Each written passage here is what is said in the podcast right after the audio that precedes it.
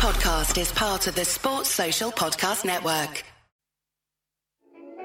Welcome to Double Century on the 99.94 Podcast Network.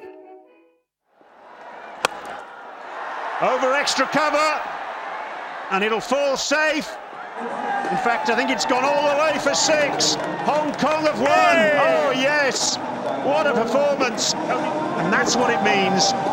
Hong Kong have been playing international cricket for well over 150 years. But this was their greatest moment, beating Bangladesh, a test playing nation, in a T20 World Cup match in Bangladesh. Bangladesh were not the best side in the world, but in 2014, they were easily the best side in a group consisting of Afghanistan, Nepal, and Hong Kong. And Hong Kong had already lost to Afghanistan and Nepal and were out of the tournament. But now they bowled Bangladesh out for 108. Bangladesh is the haven of left arm finger spinners, but a Hong Kong left arm finger spinner named Nadim Khan called the shots that day, taking 4 for 21. Nizakat Khan bowled his part time leg spinners and took 3 for 19. With only 109 to win, Irfan Ahmed, a mighty slogger, scores 34, but Hong Kong is soon to be 50 for 5. But Nizakat is still there. A man joins him called Munir Dar. He's 40 years old and this will be his last international match. He's a bowler and he has taken 4 for 17 against the USA and also 4 for 17 against Canada. Six years earlier in the Asia Cup, he gave away 34 runs in eight overs against Pakistan and 55 in 10 when India scored 374. He was known as a decent bowler, but he's now been banned from delivering because of his action. So he's playing as a specialist batter who comes in at number seven. He starts in ones and twos, while Nizakat, the specialist bat, is happy to take a back seat. 59 in 65 to win, but Bangladesh is closing the gap and now it is 36 in 36. Munir Dar steers Rubel Hossain but doesn't run because he thinks it's a boundary, and so he walks. The fielder stops the ball, and Dar has to sprint. He's not young anymore, but he does sprint and he crashes into Mushfiqur Rahim on the way. The medical staff arrives. Munir Dar gets up, he eats a banana, and he's ready to go. He steers the ball again. This time it's an easy single, but he dashes anyway, which is quite funny because no one is actually trying to run him out. Nizakat Khan is quite a batter, and at one stage he made 100 in a warm up game against a big bash team. He's got incredibly fast hands and he loves to hit the ball. Sadly, he goes. Hong Kong now need 26 runs in 24 balls with four wickets remaining. Munir Dar goes after Farhad Reza. He pulls and it's a top edge, but it goes for four. The next ball is a six, straight over the bowler's head. He swings again, another edge, another four. Farhad Reza, the bouncer, top edged one bounce for four. Down the ground. Oh, what a lovely contact from Munir Dar. The crowd goes very quiet, but then suddenly they're cheering again because Abdur Razzak traps Munir Dar LBW. The 40 year old bowler, who is now a specialist number seven batter, has scored 36 and 27 balls to put Hong Kong on course. Tanweer Afzal goes too, but Hasib Amjad is there. Nadim gets a run, Amjad gets two, then two more, then he hits a six, and the game is over. Hong Kong aren't going to do anything further in this tournament, but they are leaving with their heads very high. The next year, they defeat the UAE twice outside of their home. Over the next couple of years, they also win against Scotland and Papua New Guinea twice. In the 2018 World Cup qualifier, they beat the full member Afghanistan. And in that year, they are playing in the Asia Cup again. Sadly, they lose badly to Pakistan. But then they go up against India, who reach 237 for 2 in 40 overs. It seems like they're going to make well over 330. But Kinchit Shah takes 3 for 39, and India end up with 285 for 7. No one backs Hong Kong to get there, except the players themselves. Anshuman Rath and Nizakat Khan take three overs to get going. By 12 overs into the innings, they're 77 without loss. Nizakat's fast hands get him to a 50 from 45 balls. Kuldeep Yadav and Yuzvendra Chahal bowl in tandem. Bigger sides have been crumbling against them in this period. Hong Kong don't, although they do slow down. When the spinners are off, Nizakat and Rath attack again. In 96 balls, Hong Kong need 111 runs with all 10 wickets in hand. It should be a fairly easy chase. But both openers fail, and Hong Kong collapse. and they lose by 26 runs. So they don't quite pull off that magical upset that would stand the test of time. But Hong Kong is a nation with barely any turf wickets, barely any synthetic wickets as well. And in 2018, they pushed the Indian cricket team. That's a hell of a story.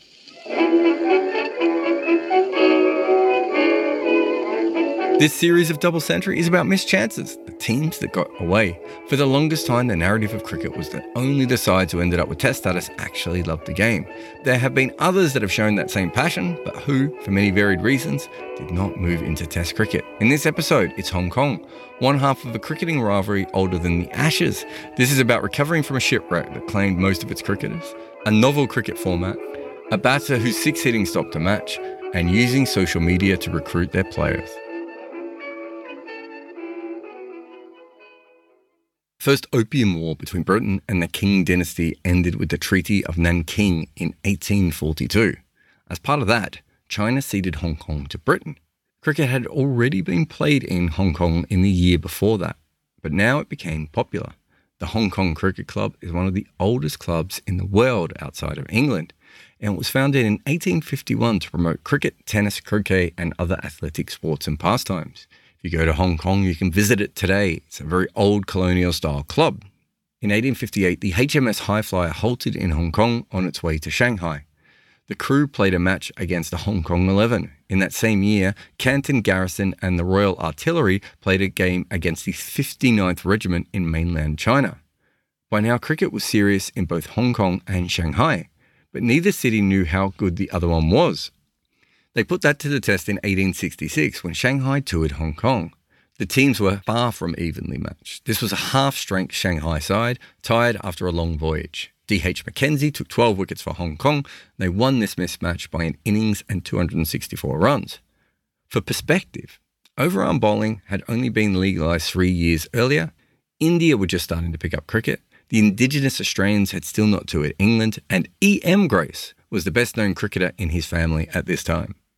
Hong Kong played Shanghai again the next year. By the end of the century, other teams like the Federated Malay States, Straits Settlements, and Singapore joined in. These contests came to be known as the Interport matches, and they still take place. They're difficult to classify, but there have been nearly 100 of them to date. And in 2020, just before the pandemic, Hong Kong toured Malaysia for the most recent edition. But let's go back to 1892 when Hong Kong played a match in Shanghai. Dr. James Lowson took 8 for 66 in the first innings, and Sergeant George Mumford 6 for 68 in the second. But Hong Kong lost by 157 runs. The Hong Kong squad then boarded the SS Bokhara to return home. And on the 10th of October in 1892, the Bokhara was sunk by a typhoon in Formosa, which is now Taiwan.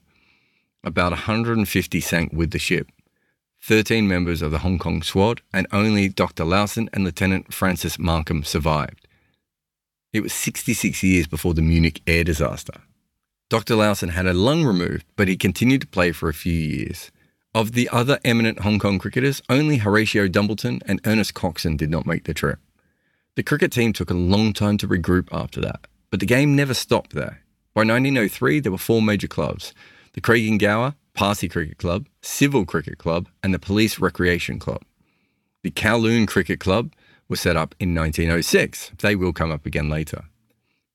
The first division league began in Hong Kong in 1903-04, the second division in 1921-22. Cricket continued after the wars, and in 1952, Jack Chegwyn, the Australian cricketer, took the first ever team to Hong Kong. The first high profile team to come over was England in 1965 66. They were returning from an Ashes tour. Mike Smith, Colin Cowdrey, Geoff Boycott, John Murray, Jeff Jones, Ken Higgs, and Barry Knight. It was a very strong English team. The touring side scored 266 for 6, and they then had Hong Kong at 43 for 5. But Peter Hall got 41, and their captain, DG Coffey, made 88. Hong Kong eventually lost by 73 runs. Three years later, Hong Kong became an ICC associate member. They played their first ICC trophy in 1982. But perhaps their greatest contribution to cricket came in 1992 when they launched the Hong Kong Super Sixes, a most unusual cricket tournament.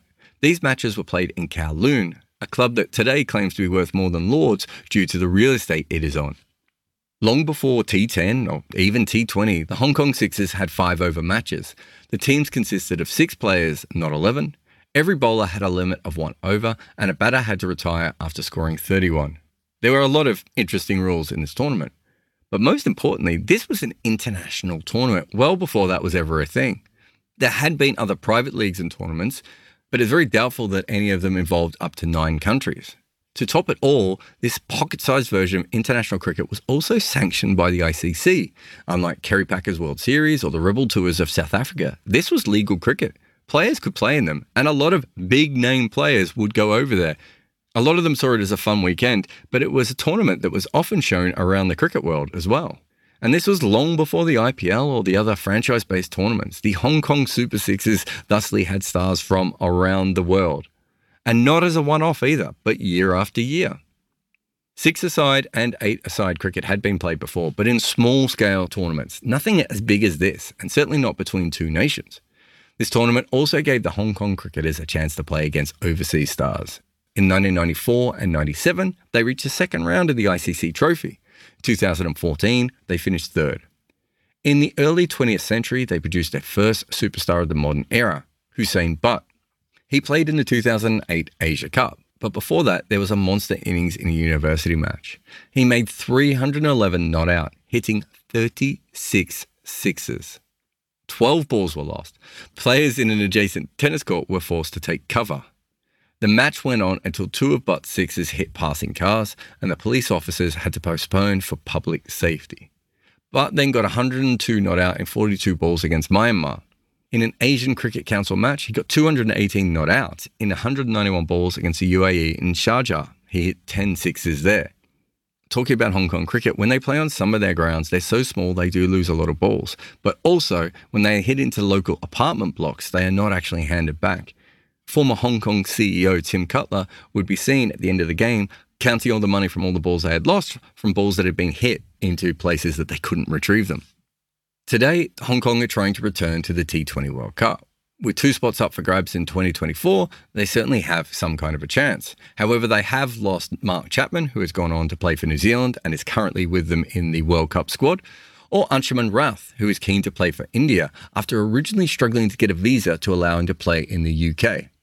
But there is also a near invisible war when it comes to Hong Kong cricket between the cricketers who represent Hong Kong and the members who pay a lot to have access to the cricket grounds and training facilities.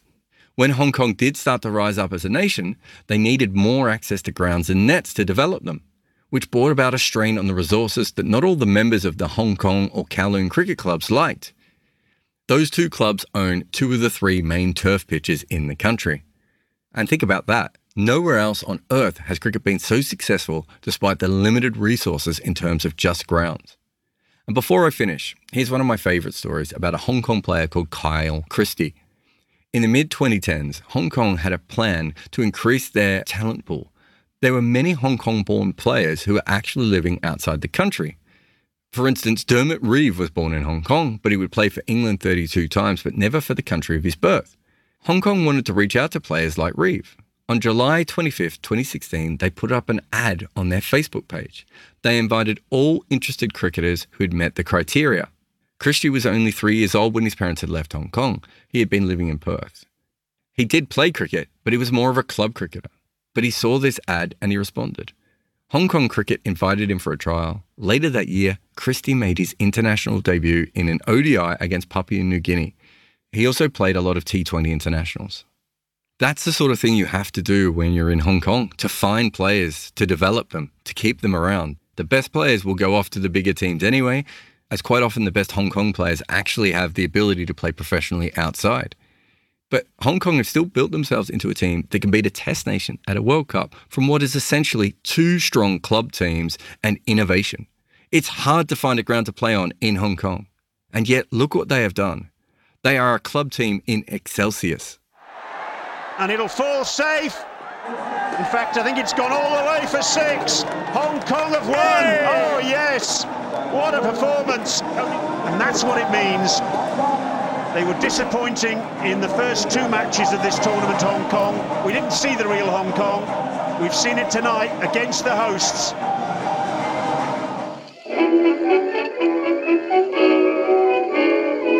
Double Century is a podcast on the 99.94 network. You can download our app via the show notes or look for us on social media to see all the podcasts and audio we produce.